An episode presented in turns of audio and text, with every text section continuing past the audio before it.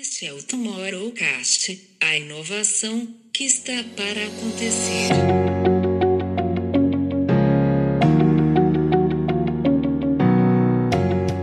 Porque às vezes as pessoas olham a tecnologia pela tecnologia. Vou dar um exemplo. Ah, a realidade aumentada, ou o VR, ou o 5G. E, na verdade, a gente está. As tecnologias elas estão se cruzando. É um ponto que os profissionais de marketing precisam pensar muito. Seja na assistente de voz, seja nos mundos virtuais que a gente falou, ou seja em qualquer outra tecnologia. A intermedia, é, é, a, a, sua marca, ela, ela tá deixando de existir. O seu negócio sempre vai ser impactado por uma tecnologia. Se não for na primeira, geralmente a primeira é a mais dolorida, porque é a que vem para disruptar, mas vai ser na segunda. Bem-vindos a mais um Tomorrowcast. Hoje, em edição especial do Insight Talks, a gente está ficando abusado aqui. A gente decidiu entrevistar o entrevistador. E não é qualquer um. É um dos maiores nomes do momento na, na comunicação. Head de conteúdo do MA Latam, onde ele tem liderado ali a plataforma do Market Future Today. Editor da Fast Company Brasil. Nada menos que Luiz Gustavo Pacete. Bem-vindo, Pacete. Uma honra ter você aqui com a gente no Tomorrowcast. Oi, Camilo. Bom dia, boa tarde, boa noite, pessoal. Camilo, Camila, João. Super honra aqui, eu sou ouvinte de vocês. Essas introduções aí que levam a barra, elas só servem para intimidar o, o convidado, que não é nada disso, mas estou muito feliz. Como você disse, assim, eu estou acostumado a entrevistar, né? Então, às vezes é bom estar do outro lado, fazer um exercício de de, de compartilhar um pouco de experiências, mas estou muito feliz para bater um papo com vocês. Pacete, muito, muito obrigado pela sua conversa aqui. E aí, para a gente começar, eu queria trazer uma provocação que é como é que você vê o, as novas tecnologias hoje, né, que vão impactar a economia, a sociedade, marcas, é, para onde as coisas estão indo, o que, que você vê que está despontando, o que, que tem te chamado mais atenção? O Cá, eu acho super legal a, a pergunta e, e, o exercício de da gente observar.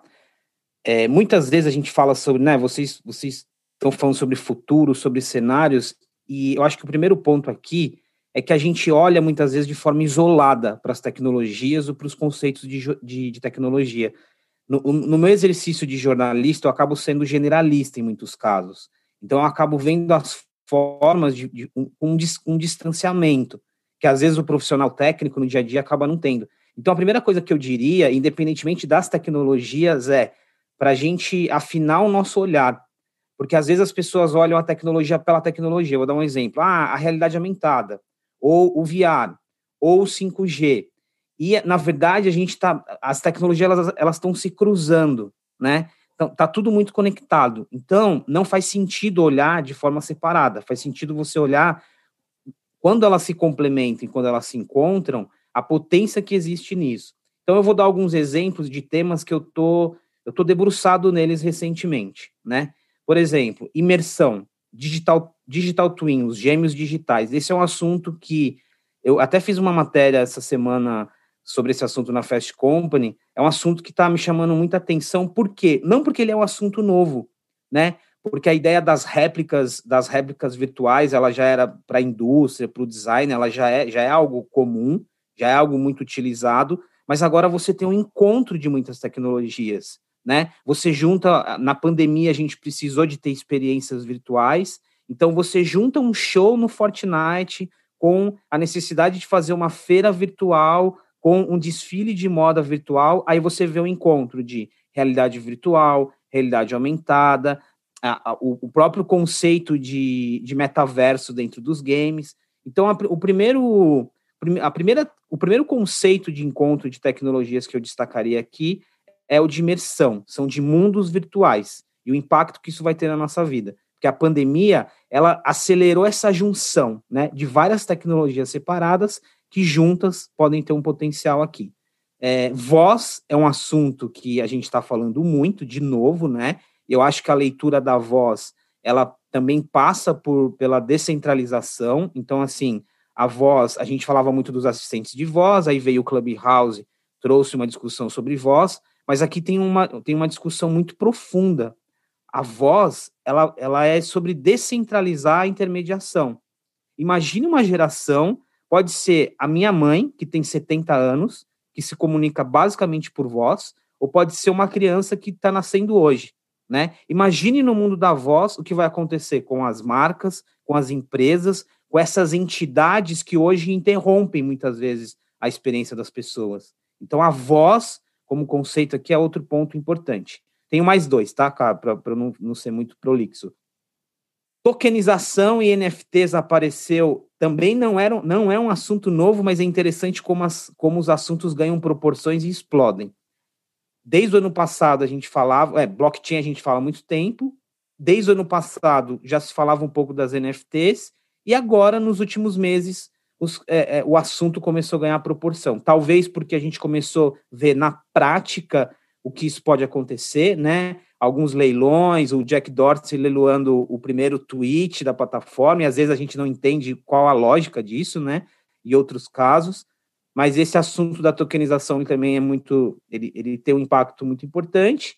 E aí eu coloquei aqui uma quarta, só para a gente sair um pouco da, do pé no chão e dar uma viajada. Eu fiquei pensando um pouco sobre a comunicação por ondas cerebrais. A gente não fala muito sobre isso, mas o quanto que isso pode ter impacto no, no longo prazo. Então, assim, cá, quatro, quatro conceitos de tecnologias que se encontram em vários momentos: imersão, né, os mundos virtuais, a voz, como descentralização, tokenização e comunicação por ondas cerebrais. Vou pegar um gancho aqui, só porque eu estava escutando aqui o, o Pacete falar, e eu acho que a indústria do, do marketing, né, do marketing marca ali e, e da comunicação em geral, ela tem essa possibilidade né, de ser uma das indústrias que tem mais lá na ponta o futuro, na questão das tecnologias, do que tem disponível já, mas por outro lado, é uma das indústrias que tem mais apego ao passado, né? Uma das indústrias que mais se, se pegam. Tem gente ainda discutindo o fim do jornal. Por que, que o jornal impresso foi substituído pela, pelas edições online, né? Então a gente ainda enfrenta essas conversas. Eu acho que é muito importante o papel que todos nós temos, não só de especular essas tecnologias, isso que a gente está colocando aqui. É, olha a riqueza dessa conversa, né? Olha o que tem de ferramental disponível hoje para um profissional de marca e comunicação, é, olhando lá para frente, e a gente ainda está apegado em como a gente vai se livrar das coisas do passado, né? Olha a quantidade de assuntos. É, aqui todos nós somos é, Company Addicted, né? Então a gente acaba acompanhando essas conversas e tudo, e a gente alguns dias a gente fica até assustado, né? Essa semana eu estava lendo o texto do, do, do Pacete sobre tokens e, e falei, cara, tipo, eu imagino lá aquele, aquele diretor de marketing convencional ali que ainda segue o by the book, da, da, da, indústria e tal, lendo aquilo ali, falando assim, cara, isso aqui, tentando chegar se isso aqui é uma verdade ou não, como é que ele vai enfrentar aquilo, né? Então, acho que para todos nós aqui, o desafio de tirar a frição dessas novas tecnologias para o mundo de hoje é um papel super importante. Muito bom, Camilo. Eu acho que até pegando esse seu gancho, aproveitando para falar da, das NFTs, é, eu queria pedir para o Pacete primeiro, acho que é um assunto que tem, não, é, não é novo, mas também tem muita gente que, que ainda não entendeu muito bem como é que funciona. É, e aí, tanto dá uma explicada para a gente é, qual que é essa lógica das NFTs e aonde que você está vendo que ela tem gerado mais provocações, onde você tem visto que, que é um, um caminho que elas podem é, trazer, algumas provocações que elas podem trazer por aí. As, as NFTs, no, o, o, na, na, tradução literal, é tokens não fungíveis, né? E aí eu vou explicar aqui, dar um exemplo prático. O que, que é um, um, item não fungível? Tem, isso tem a ver com exclusividade, para ficar claro. É, uma latinha de Coca-Cola, uma camiseta da seleção brasileira, ela é, ela é fungível, porque assim, ela, é, ela pode ser, ela é replicada, você tem, eu tenho, é, um boné de uma marca, um tênis, um, um, um, smartphone, da, um iPhone 11 Pro Max, ele tem vários, né? Agora, uma camiseta assinada pelo Pelé, autografada pelo Pelé, ou um, um smartphone que, é, que você tirou uma foto com o seu ídolo e está ali na, na tá gravado ali no rolo de fotos, é, é, uma, é uma coisa exclusiva, é uma coisa, é uma coisa que não tem uma outra igual, né? E esse é o, esse é o, é o conceito mais básico, assim, mais pobre de definição. E a NFT, ela, ela serve justamente para isso. Ela começou muito pela arte, você começou a ter transações de artes feitas digitalmente e sendo, e sendo comercializadas. Depois ela foi compreendida, esse conceito de tecnologia foi compreendido pela música, né? A música entendeu que eu, eu posso ter aqui uma, uma, uma faixa exclusiva, um álbum exclusivo, eu posso lançar isso e fazer uma transação. E ela, ela tem um impacto muito forte no mundo dos games. E talvez aqui, é, às vezes é difícil entender, mas por quê? Por que, que eu vou, vou desenvolver uma arte virtual e vender por milhões de dólares pela exclusividade que existe ali, né? Porque ali existe um, um bits, um bytes específico, né? Existe um pixel específico. Aí, no mundo dos games, você já vê um pouco mais materializado. No mundo dos games, você tem muitas transações, né? Minuto a minuto. Você tem as skins, você tem os, os avatares, você tem as armas. Num jogo como Counter-Strike, por exemplo, uma arma chega a ser vendida por 700 mil dólares, assim, tem coisas que a gente não consegue imaginar, existe um comércio ali. Então, nesse caso, a NFT é muito importante, porque a arma, ela tem muito sobre exclusividade. Num jogo eu posso comprar uma arminha agora e posso guardar ela e ela pode valorizar, né?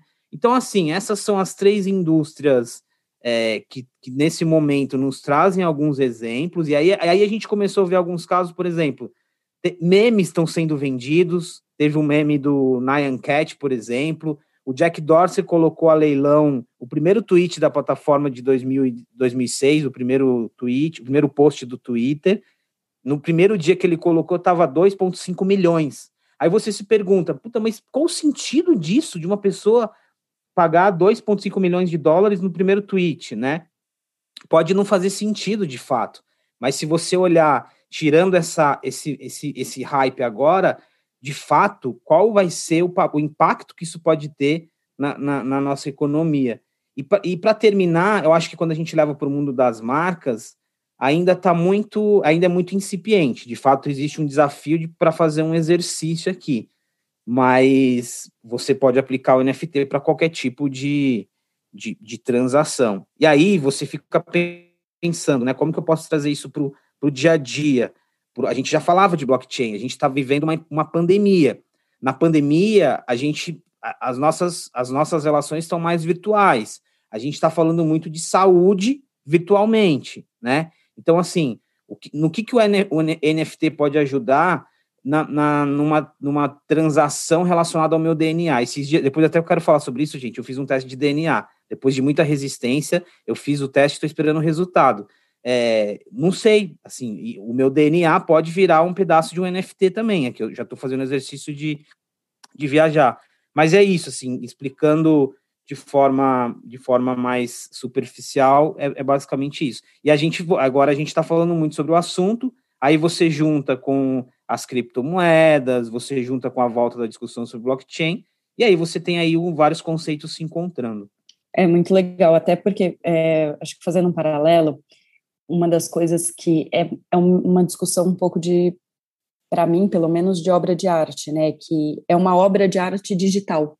Então, é a mesma coisa que você comprar uma obra de arte para colocar na sua casa, a pessoa vai comprar aquela obra de arte, entre aspas, né, digitalmente.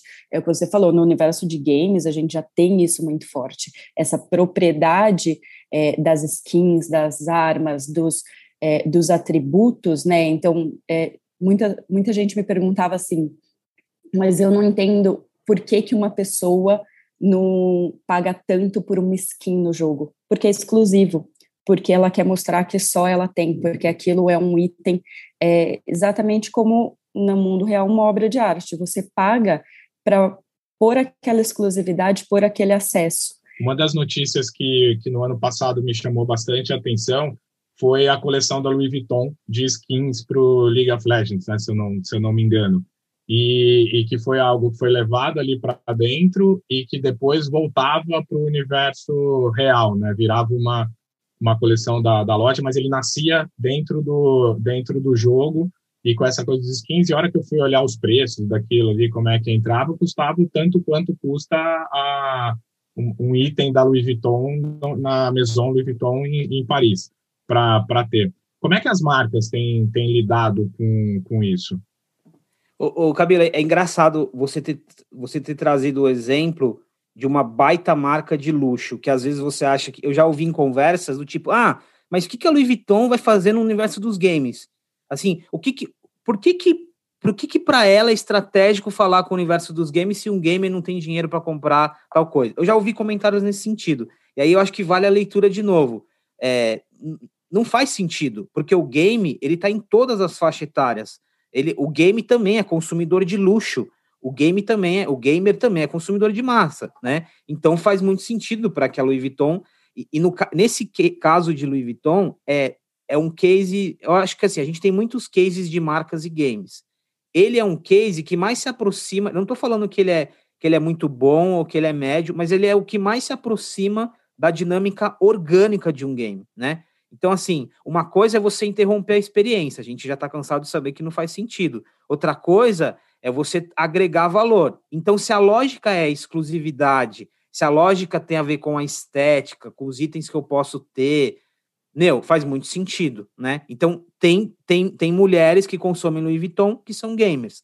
Tem homens que são impactados pela marca que são gamers, né? Então, esse é o primeiro corte. Conectando de novo com o que a gente estava falando das NFTs e fazendo um exercício de marcas, se você olhar alguns cases dos mais simples que a gente já tem, eles já bebem desse conceito. Eu vou recentemente tem um jogo chamado Avakin Life a, a Boticário fez uma loja.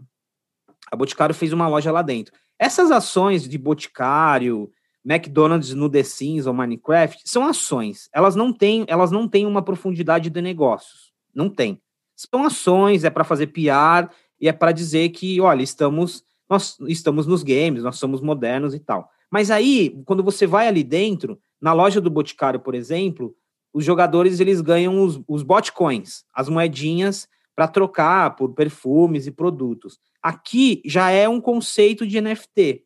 Você, o NFT aqui, no, num projeto mais profundo, ele pode ser muito usado para quem é um brand lover. Né? Imagine você tá num, você tá num game e você tem uma NFT ali de uma, de uma peça da Louis Vuitton ou de um perfume exclusivo feito para o seu personagem na loja do Boticário, né? Mesmo no caso do McDonald's, você pode ter o, a forma de você dar a recompensa ali do, do seu do sanduíche, por exemplo, pode ser uma NFT. Então, olha só como a gente, a gente às vezes vai bebendo nos, nesses conceitos, mas fazendo num espaço micro.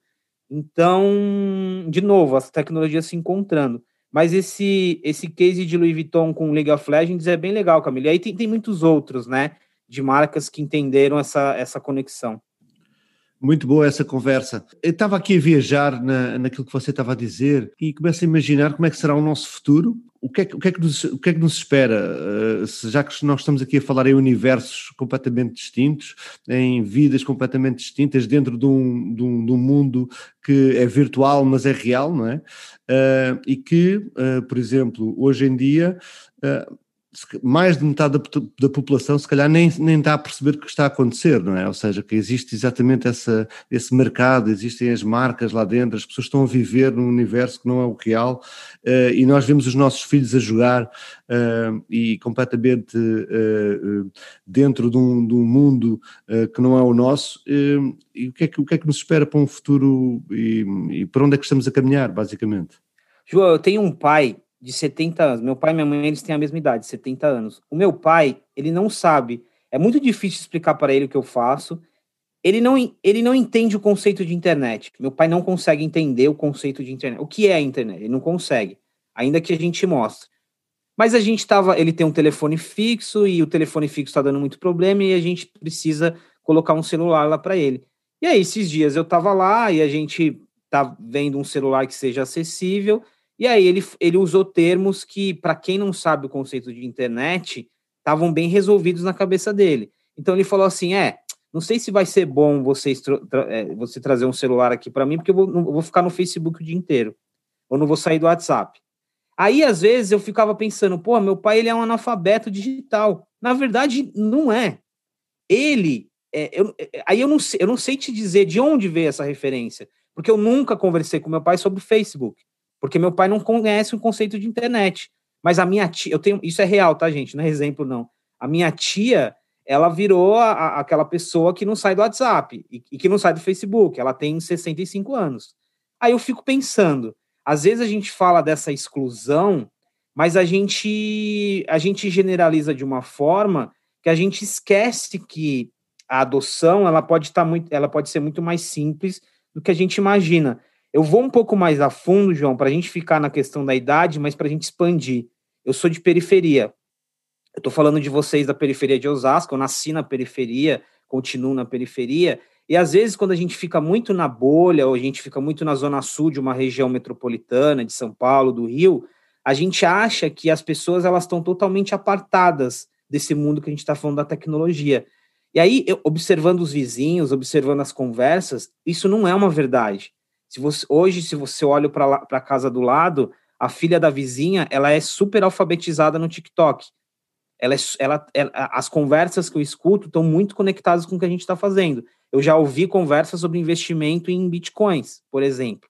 Então, eu acho que existe sim um desafio, existe sim uma, uma, um desafio da gente pensar nas exclusões, mas existe um exercício também da gente imaginar que, às vezes, o mundo não é, é o mundo que está fora, às vezes, das nossas bolhas, ele não é como a gente imagina. No caso dos games, é a mesma coisa. Você tem um movimento, o Free Fire, ele te permite jogar pelo smartphone.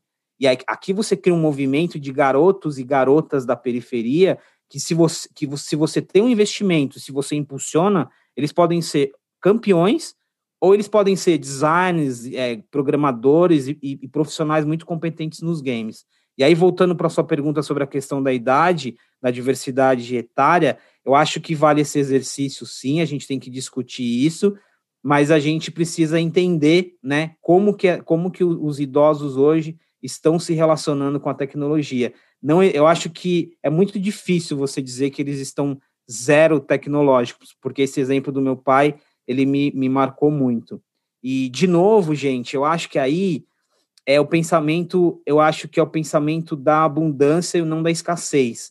A gente, como marca, como negócio, às vezes a gente fica no pensamento da escassez, é, da escassez. Porque, assim, imagine o, o universo consumidor que não tem hoje de tecnologias que a gente pode desenvolver para esses idosos, como meu, meu pai, de tecnologias que sejam customizadas, que façam sentido, né?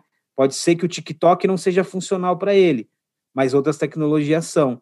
Então, isso vale para tudo, para periferia, para novos recortes. Eu acho que é o olhar da, da, da, da abundância. E para terminar, isso tem muito a ver com diversidade. Depois a gente vai falar um pouquinho sobre isso, diversidade e inclusão mas isso está totalmente relacionado. É, e aí, acho que pegando, inclusive, é, esse gancho que vocês fizeram agora, junto com o que você comentou lá no começo sobre voz, acho que voz tem um papel, eu vejo, e aí usando um exemplo, eu vejo, tem uma avó de 85 anos que é, a gente deu um celular para ela, mas não consegue usar, não, não, assim, ela não quer, não gosta, tal, mas ela pede para fazer FaceTime com, com para ver a filha que mora longe, e ela pede muito, por exemplo, para mandar mensagem de áudio.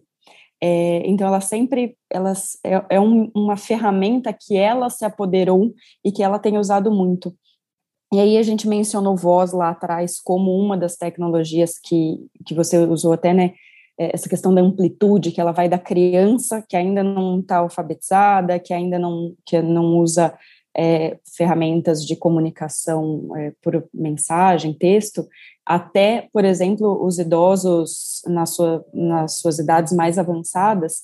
É, então, acho que eu queria falar um pouquinho de voz, assim, como é que você está vendo é, as, as tecnologias, as ferramentas de voz como, é, como futuro aí. O cara, muito bom. E aí, é, conectando ainda com a pergunta do João, porque olha que legal. É, aquilo que eu estava falando de, de, a gente é, olhar com outros olhares, é, é, isso tem muito a ver com o X. E você é autoridade, você é autoridade nesse assunto. Mas, por exemplo, é, a experiência do usuário. Então, assim, às vezes a gente vai com esse olhar, nossa, mas para um idoso é difícil, né? Acessar um touchscreen Ok, é difícil, mas é, não é. So, então, assim, não é sobre a tecnologia, é sobre a experiência e a forma dele acessar, né? É, é um exercício da gente ir além. Muitas vezes a gente, a gente, é, nós mais jovens, a gente, a gente também não ajudou na educação desses idosos, né? A gente assustou esses idosos no que era a tecnologia ou no que é a internet. E a gente pode ver, esse, eu vou falar agora dos assistentes, que, que existe aqui a possibilidade de incluir. É uma questão de, de criar ferramentas e, e jornadas que façam sentido. A voz é um exemplo disso. Imagina, então, assim, o meu pai, a, a, minha mãe, às vezes, ela vem em casa, eu tenho uma Alexa. A minha mãe adora conversar com a Alexa e ela dá muita risada com a Alexa.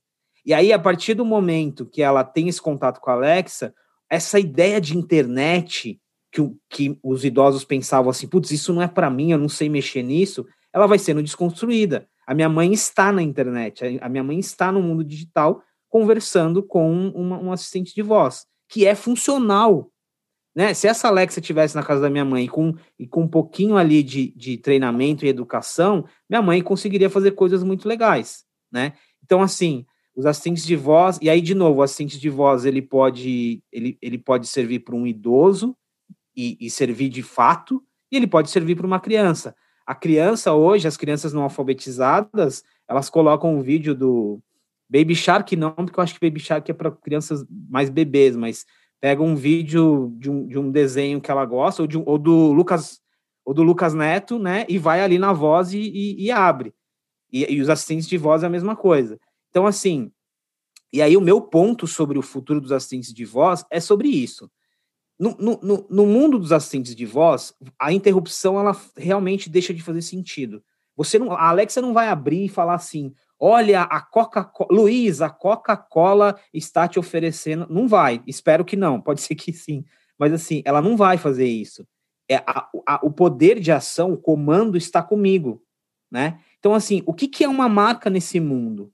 Se eu estou, se eu estou, e aí, de novo, se eu estou preparando uma receita na cozinha e eu vou pedir alguns ingredientes, assim, é, como que essa marca vai aparecer, né? Eu sempre falo muito sobre o quando você começa a delegar sua marca para os algoritmos, e aqui é um ponto que os profissionais de marketing precisam pensar muito, seja na assistente de voz, seja nos mundos virtuais que a gente falou, ou seja em qualquer outra tecnologia.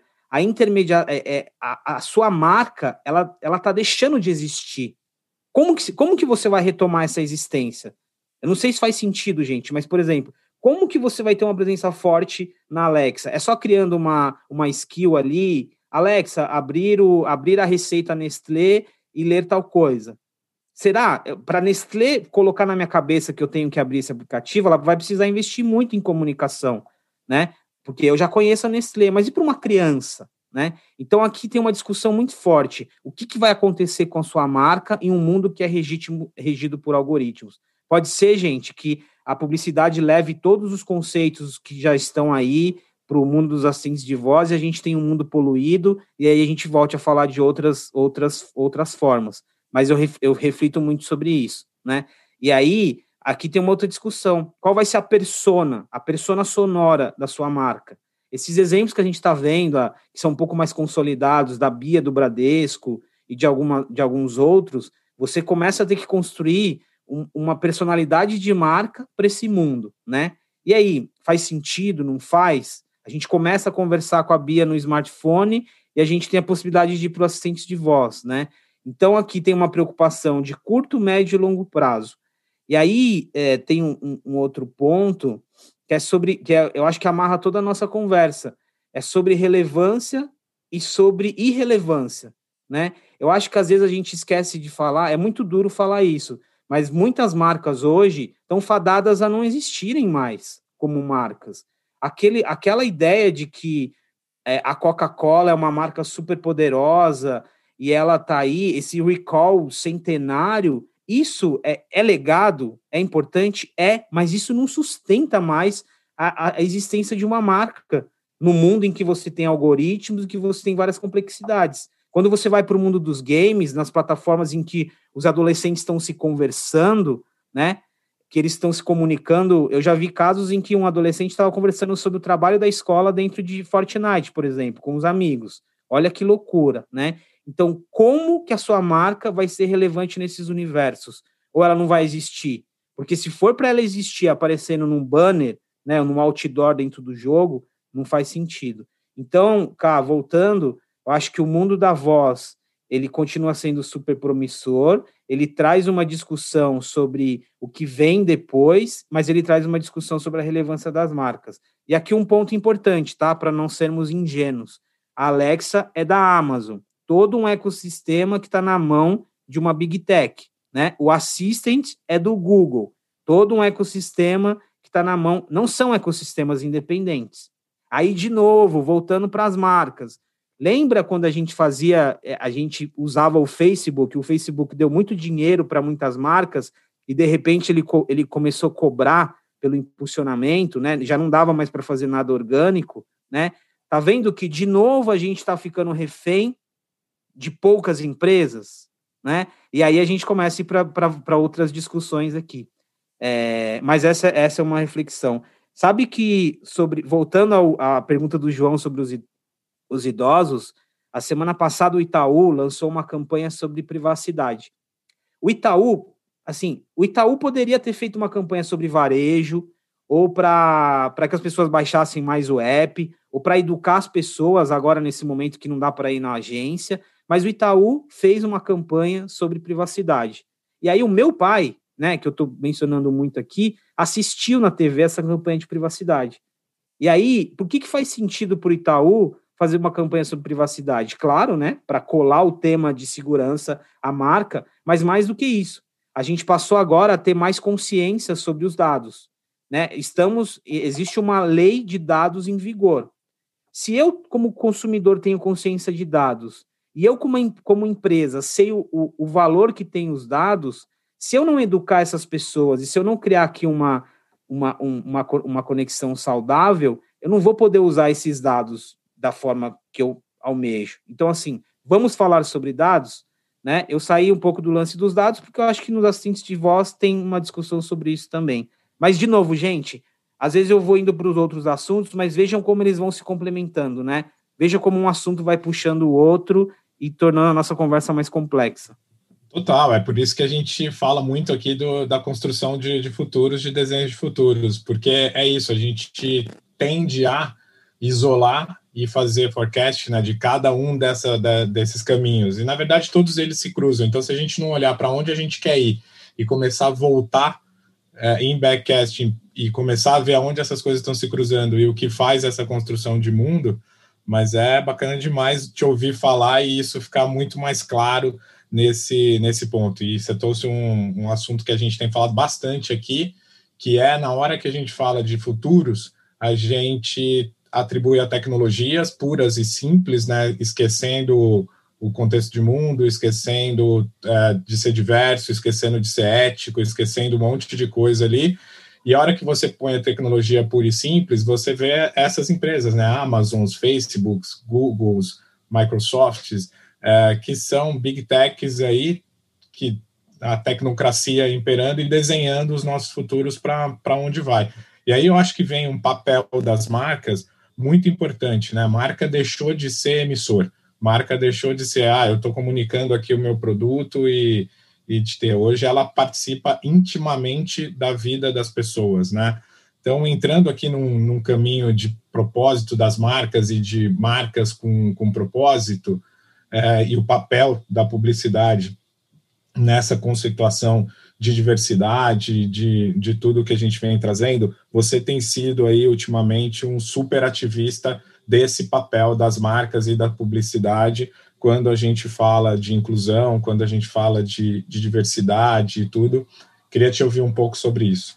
Como eu disse um pouquinho antes, eu sou, eu sou da periferia e o, o, meu, o meu olhar de mundo ele sempre, assim, eu sou da periferia, mas eu tenho pele clara. Eu nunca passei o que uma pessoa, o que um negro passou, né? De, de eu estar andando aqui, uma pessoa pular para a calçada porque está com medo da, da cor da minha pele. Mas na periferia e quando quando eu saio da periferia para ter acesso, para começar a trabalhar com pessoas de outras vivências e de outros mundos, é, você vive choques, você vive esse, essa, esse impacto, isso é natural. E aí, a gente a gente está falando de diversidade, batendo na tecla de diversidade. Eu vou tentar mostrar aqui por que, que a diversidade está totalmente relacionada com tudo que a gente estava falando antes. É, a gente começou na publicidade a discussão sobre, ah, eu não tenho pessoas, eu não tenho pessoas negras, eu não tenho, eu não tenho trans, eu não tenho pessoas periféricas representadas na comunicação. Então tá, então vamos mudar né? Vamos trazer uma campanha com uma família negra. Aí eu trago uma campanha que ela só reforça estereótipos e que ela faz um mal, né? Ela faz um mal ao invés de fazer um bem.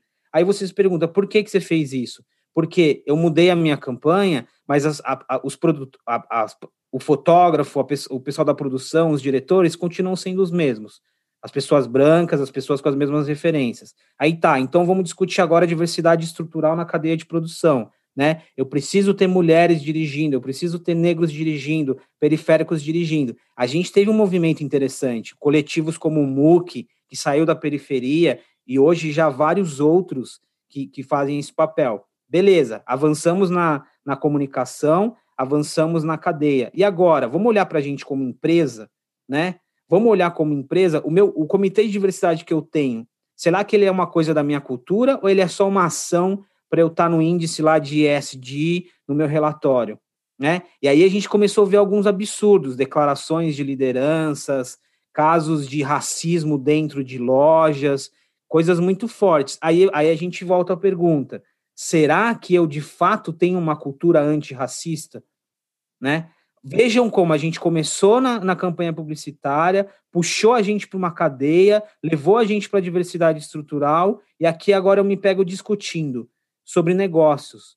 Né? Se eu tenho hoje, e aí vou conectar agora com tecnologia, se eu tenho hoje na minha equipe, vamos supor que eu sou um aplicativo de mobilidade, se eu não tenho hoje na minha equipe uma pessoa que vem da periferia, uma pessoa que tem outras referências, eu deixo de ser competitivo. Isso vale para tudo.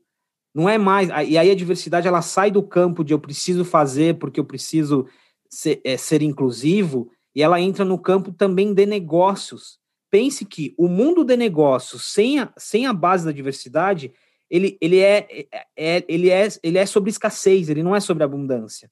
Imagine se você, como marca que precisa escalar, as marcas precisam escalar, as empresas, você consegue entender a periferia, mas com os olhos da periferia, né? Como sem o, sem o olhar do. O Celso Ataíde sempre fala, né? As, pessoas, as marcas olhavam para a periferia sem olhar a potência que existe na periferia. Então, é sobre negócios. Mas mais do que isso, gente, é muito complexa essa discussão. Aí a gente evoluiu para uma outra discussão. Vamos pegar o segmento de tecnologia. O segmento de tecnologia hoje ele tem um déficit de mulheres e ele tem um déficit de negros e, e pessoas periféricas. Aí, voltando né, à pergunta da Cá sobre assistentes de voz. Quem são as pessoas que estão programando os nossos assistentes de voz? Quem são as pessoas por trás dos algoritmos? Quem são as pessoas que estão treinando os algoritmos, né? a gente acha que a, a, parte de inteligência artificial é uma mágica. Não é uma mágica. Eu já, eu já conheci pessoas que são linguistas, né, os profissionais que treinam sistemas de inteligência artificial, e são essas pessoas que vão dando os padrões semânticos, né, de eventuais respostas. E aí a gente volta, né? A gente não tem negro, a gente não tem mulher, a gente não tem trans. Então, que mundo que a gente está criando? Considerando que o nosso mundo vai ser regido por esses algoritmos, vai ser regido por essa inteligência artificial, a gente está criando um mundo de novo, que ele é baseado em bolhas e ele é baseado em perspectivas que não fazem mais sentido.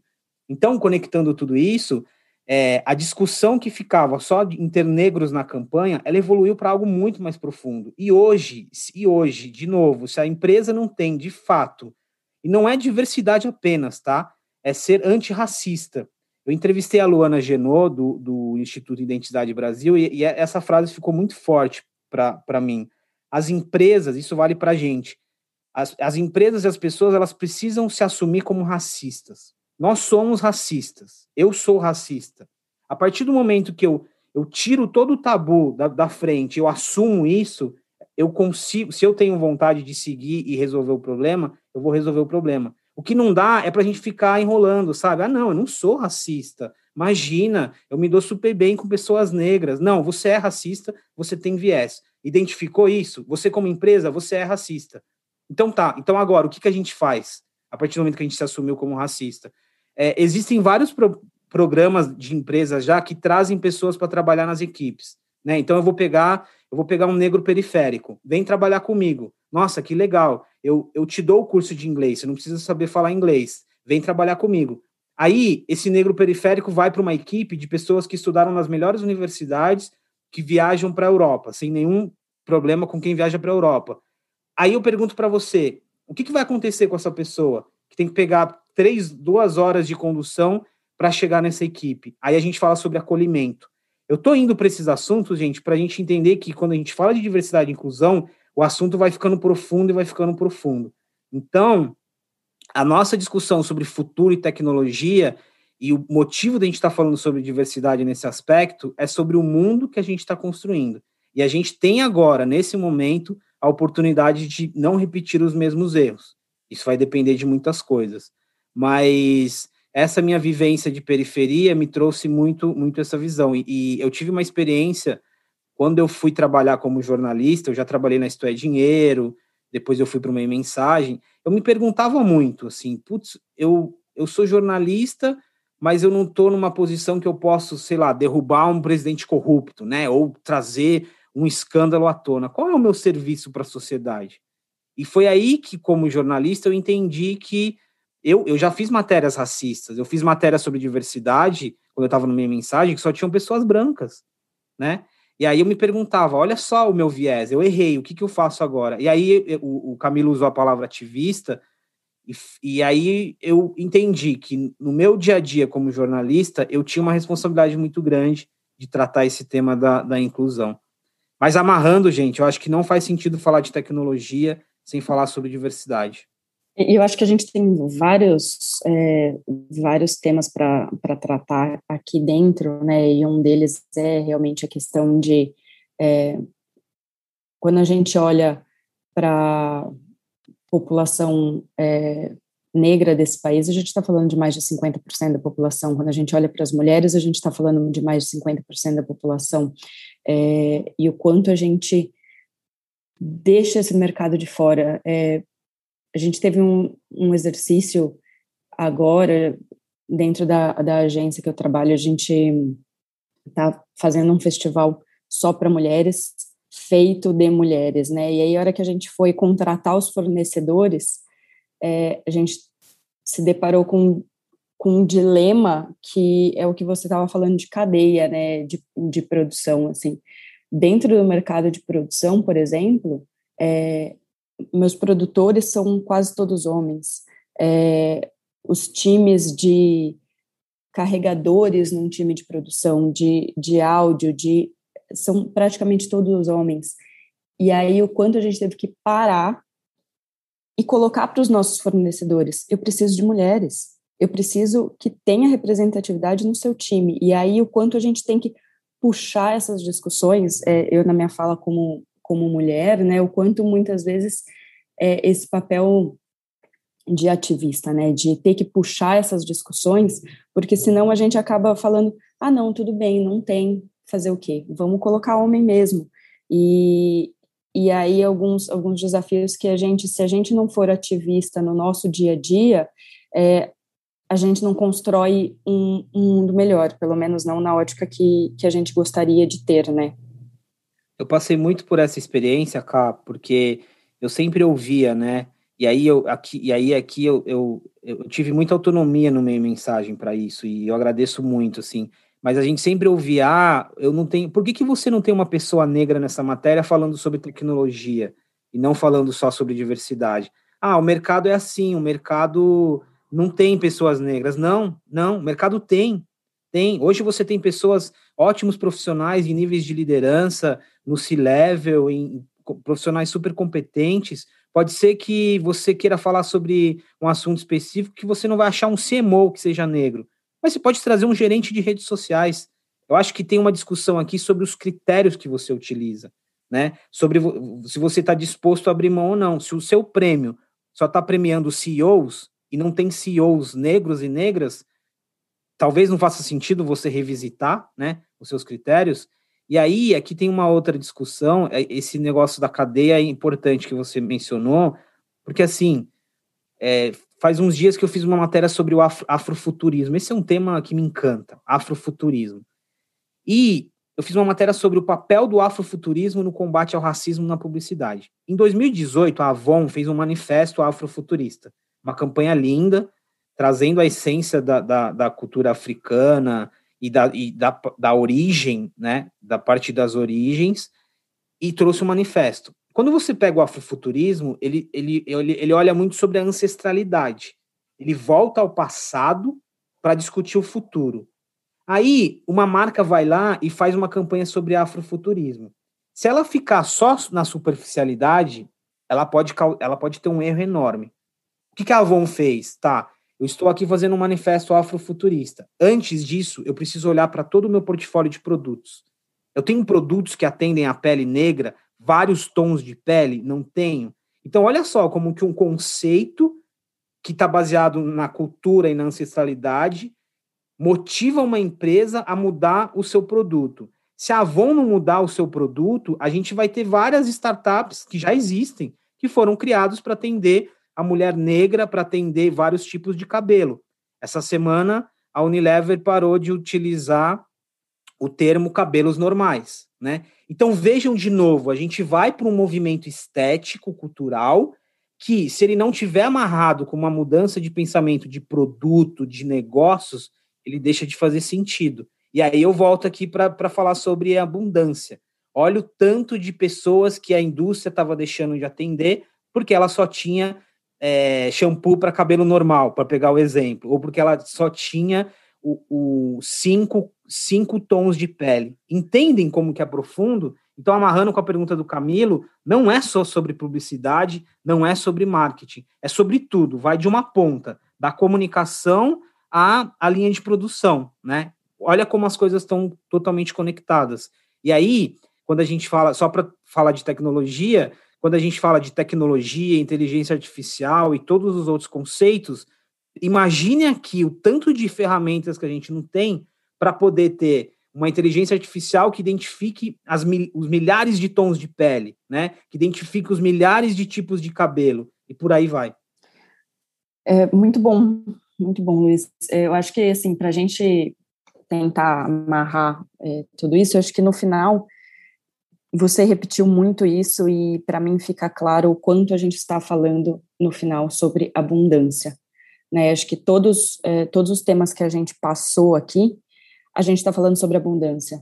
É, por todos os temas, desde o universo gamer, que hoje já, já é maior que o universo de, de música e cinema juntos, é, até a, a, voz, diversidade, é, tecnologia, a gente está falando sobre abundância. Isso, isso pega muito, cara, sabe por quê? Porque eu volto lá no comecinho do que eu estava falando para você, da gente não olhar de forma isolada. É, às vezes a gente olha, vamos, vamos pegar o exemplo do que até o, do que o Camilo falou um pouco sobre resistência, sobre olhar para o passado. Às vezes você está aqui no dia a dia, você precisa dar resultado, você tem os seus KPIs, você precisa vender, é um momento de economia difícil, é uma pandemia. Aí você olha para o mundo dos games e você fala assim: caramba, meu, olha só, minha marca, putz, minha marca não vai. Como que eu vou falar com esses jogadores? Como que eu vou falar com essa galerinha que fica jogando, né? Putz, mais uma plataforma, mais um, uma, uma necessidade de investir, de interação. Aí você inverte o pensamento, meu, olha o universo que existe aqui para que eu seja relevante. Né? Vai dar muito trabalho para você entender o que é essa relevância, né? Não vai ser pegando a ferramenta de mídia programática e levando para esse universo. Mas olha aqui o pensamento de abundância. Tem muita oportunidade, né? Tem uma nova, tem um novo grupo aqui de consumidores e de pessoas que estão se relacionando. Isso vale para qualquer conceito de tecnologia. Isso vale para nossa conversa dos nossos, dos nossos avós e, e, e, do meu pai, né? Olha aqui o, a, o, tanto de interlocução que a gente tem. Então, ao mesmo tempo que eu falo muito sobre o, o risco que as marcas possuem de se tornarem irrelevantes, de deixarem de existir, mas a oportunidade que elas têm de escalarem em vários sentidos. Por isso que a nossa conversa ela conecta muito com diversidade, ela conecta muito com sair das nossas bolhas e olhar as coisas de forma diferente, porque pode parecer um clichê, e vocês vêm tratando muito sobre isso aqui no Tomorrowcast. Pode parecer um clichê, mas tecnologia é sobre humano, né? Não tem como, assim, ainda que seja um clichê, não tem como. Olha a nossa conversa, o quanto que a gente falou de questões humanas aqui, pouco a gente falou sobre questões técnicas. Então, eu acho que o pensamento de abundância ele ajuda você a reprogramar o seu cérebro para olhar oportunidades ao invés de limitações. Mas, claro, vai dar muito mais trabalho, né, gente? Macete, falando dessa construção de mundos que, que a gente está trazendo nessa conversa riquíssima, e esse teu gancho foi sensacional, porque aqui é de fato, a gente, a gente fala muito do que a tecnologia impacta na vida das pessoas, e não sobre a tecnologia para ter, que acho que esse é o, é o propósito, né? E pegando o teu começo da conversa lá, é, você trouxe um termo que está bastante em uso hoje na, na comunicação, que é essa construção de, de mundos através do que ressaltou bastante ali na indústria de games, né? Talvez por conta da, da Epic Games trazer isso muito para o lado da, do show off, né? Das coisas que estavam acontecendo ali mas a gente já vê ali não só no universo dos games, não só no universo do, do visual, mas também no universo do áudio e afins, uh, que é a questão do metaverso. Conta para gente e para os nossos ouvintes o metaverso for dummies, como é que a gente entra nesse mundo? Aqui, é, eu, eu, falei um pouquinho sobre as réplicas virtuais, né? O termo digital, o gêmeo digital, que quando você tem você tem uma caneca, você tem um tênis, vai, a, indústria do design, Capra, me, me ajuda se eu falar besteira, mas você tem um tênis e você transforma esse tênis numa réplica para você poder trabalhar nele, né, usando a realidade aumentada, a realidade virtual. Na indústria, na manufatura, isso foi muito, é muito utilizado essa ideia. E aí você leva para a ideia das réplicas virtuais, né? O exemplo que eu dei da loja do McDonald's dentro do The Sims, ou o carnaval que o Tinder fez lá no Cidade Alta do GTA. É, os exemplos estão muito nos games, mas a gente teve vários recentemente. A gente teve desfile de moda, a gente teve, para dar exemplos práticos, as convenções coletivas, né? A gente teve que fazer, criar universo, a CCXP no ano passado, né? Precisou criar ali uma, uma plataforma com universos diferentes. O metaverso nada mais é, às vezes a gente associa a algo muito complexo mas o metaverso nada mais é da gente tendo de fato agora uma interação no mundo virtual e a gente criando novas possibilidades no mundo virtual. A gente continua precisando da interação, senão a gente não estava doido aqui em um ano de pandemia, né? Todo mundo maluco, querendo ir para o bar, querendo sociabilizar, mas a gente entendeu agora que existem outras possibilidades. Aquela coisa que a gente falava antes, o, o, é, o mundo não vai voltar a ser o mesmo, possivelmente. Você, aqui entra, entra, quando você fala de metaverso, entra uma questão de otimização, entra uma questão de custos. Eu posso reunir o meu time com experiências virtuais do mundo inteiro, né? A, a questão aqui, gente, é que às vezes a gente olhava para o metaverso como tecnologias separadas e como tractanas, assim, sabe? Ah, esse negócio de realidade virtual, isso nunca vai escalar, né? Tem que colocar o óculos, é desconfortável, ou o uso da realidade aumentada. Pode ser que o que a gente está falando aqui seja super passageiro, pode ser que, que, que, não, que não aconteça de fato. Mas olha de novo as oportunidades que a gente tem. Lembra do Second Life? Para quem é mais antigo, o Second Life foi uma tecnologia super legal, um conceito super legal, talvez no momento que não fazia sentido. Acho que o mundo não estava pronto para esse conceito. Hoje, a gente está vendo vários casos, né? Se a gente sai um pouco do nosso mundo e volta para os games, os metaversos eles estão aí.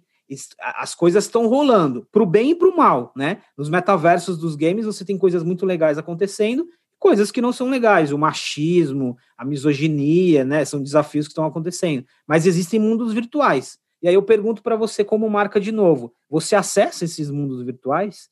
Qual é o seu acesso? Você sabe o que está rolando numa conversa de um, de um jogo como o Among Us ou o Fortnite, o Free Fire, tirando o que você vê na camada, né, os streamers, né, o, o, as pessoas com milhões de viewers que mostra ali as galera jogando, o que está acontecendo nesses mundos? O que estão acontecendo nos mundos por aí?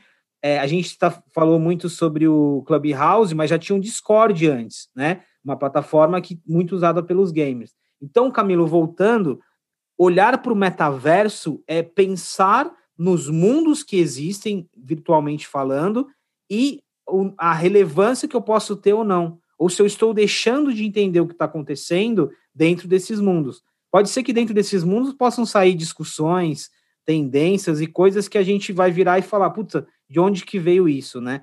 Mas eu acho que assim, a discussão sobre metaverso, ela é ela é profunda, ela conecta muitos conceitos de tecnologia e ela deve ser, eu acho que a gente deve, eu gosto muito de falar da ficção, né? O uso da ficção científica para a gente imaginar cenários. A gente foi criado, o, o Player Number One é um exemplo disso. A gente foi criado para imaginar um mundo, um mundo distópico, um mundo em que as máquinas se voltavam contra os humanos. A gente sempre construiu essa coisa um pouco negativa, às vezes, sobre a tecnologia.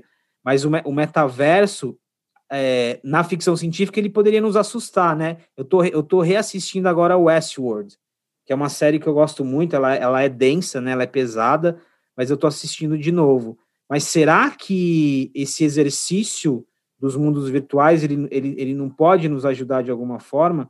Então, assim, metaverso é um assunto que eu acho que a gente vai falar muito, e o Clubhouse é um metaverso, cara. O Clubhouse é um metaverso de voz. Hoje, a gente ainda, as pessoas que usam Android não têm acesso ao Clubhouse, né? O que está acontecendo de conversa ali? É, do, do, come, do, de quando ele explodiu no Brasil até hoje, muito já mudou dentro da plataforma. Clubhouse é um metaverso. O mundo dos assistentes de voz é um metaverso, né? Então, acho que também é desconstruir um pouco do, do termo e levar para outras, outras aplicações. Maravilha.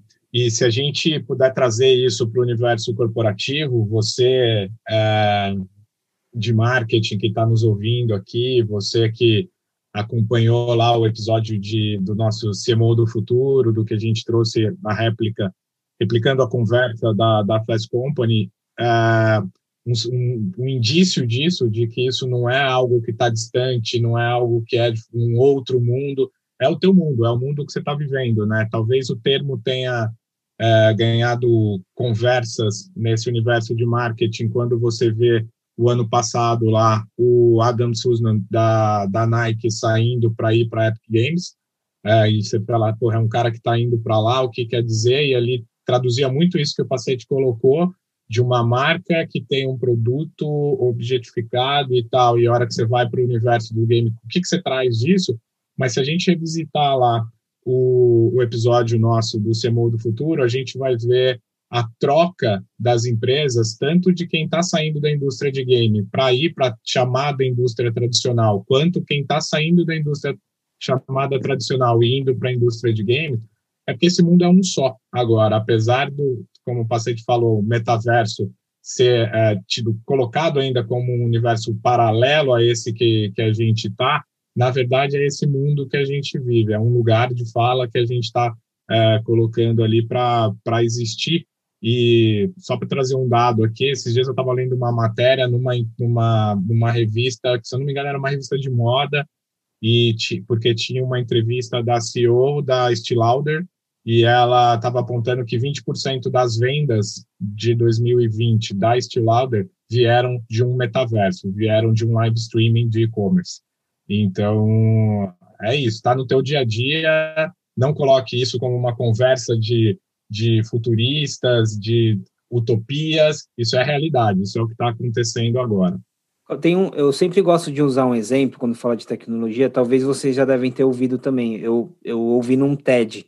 Infelizmente eu não lembro do autor do TED para poder dar o crédito, mas é a ideia da tecnologia como uma pedrinha na água. Quando você joga uma pedrinha na água, ela vai fazer as ondas elas vão elas são sequenciais né você tem a primeira onda você tem a segunda onda você tem a terceira onda vamos supor que essa tecnologia seja o carro autônomo né você jogou a pedrinha o carro autônomo tem um primeiro impacto qual que é o primeiro impacto ah é na indústria automotiva diretamente na indústria automotiva qual que é o segundo impacto ah, o, o, carro autônomo, você já não, você não vai precisar de estacionamento nos prédios, porque as pessoas vão ter ali o carro em circulação. Ah, então você tem um impacto imobiliário. Ah, qual que é o terceiro impacto? As pessoas vão precisar de, de tecnologias nesse carro para se entreter, para trabalhar. Ah, terceira onda.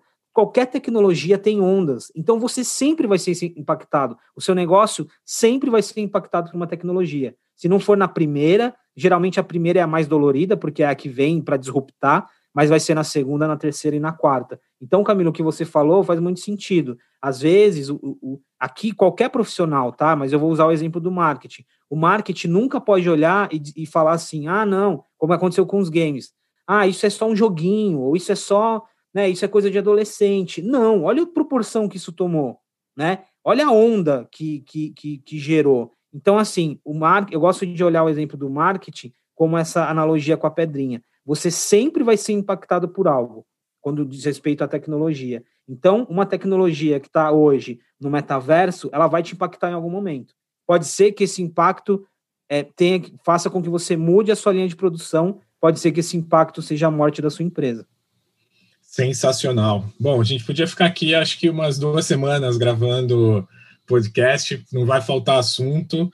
Então a gente já faz aqui uma, um convite ao paciente para que esteja conosco mais vezes. Que conversa incrível! É, é, é, disso que a gente fala aqui semanalmente, é disso que a gente discute no Instituto diariamente e muito legal. Lembrando todo mundo que está ouvindo a gente aqui que amanhã tem mais, e amanhã tem mais não é amanhã, é todas as quintas-feiras às 9 horas da manhã no Brasil, meio-dia em Portugal. Nós temos o, na, a sala no Clubhouse, amanhã tem mais, aonde a gente abre essa conversa para que todos participem também, uh, porque é isso, porque ela não vai acabar por aqui, vai ter muita coisa ainda para a gente discutir, para a gente falar sobre esses futuros aí que tanto tem transformado as nossas vidas a partir de hoje, né?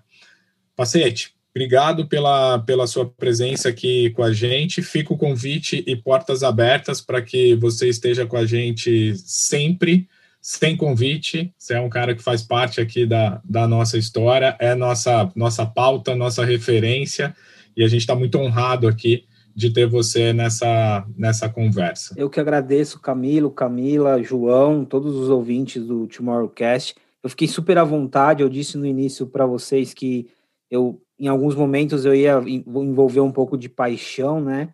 É, eu sei que muitas vezes as, a, a, gente fala a gente fala de assuntos muito abertos, né? Pode parecer isso é uma característica do South By, é uma característica dessas conversas de malucos futuristas, mas às vezes parece que não faz sentido. Mas quando você você vai é, é, digerindo as informações, as coisas vão fazendo sentido. Então, muito obrigado, gente. Para mim foi um super aprendizado. Geralmente eu fico fazendo perguntas, hoje eu tive que responder. Não é fácil estar desse lado, mas agradeço muito, viu?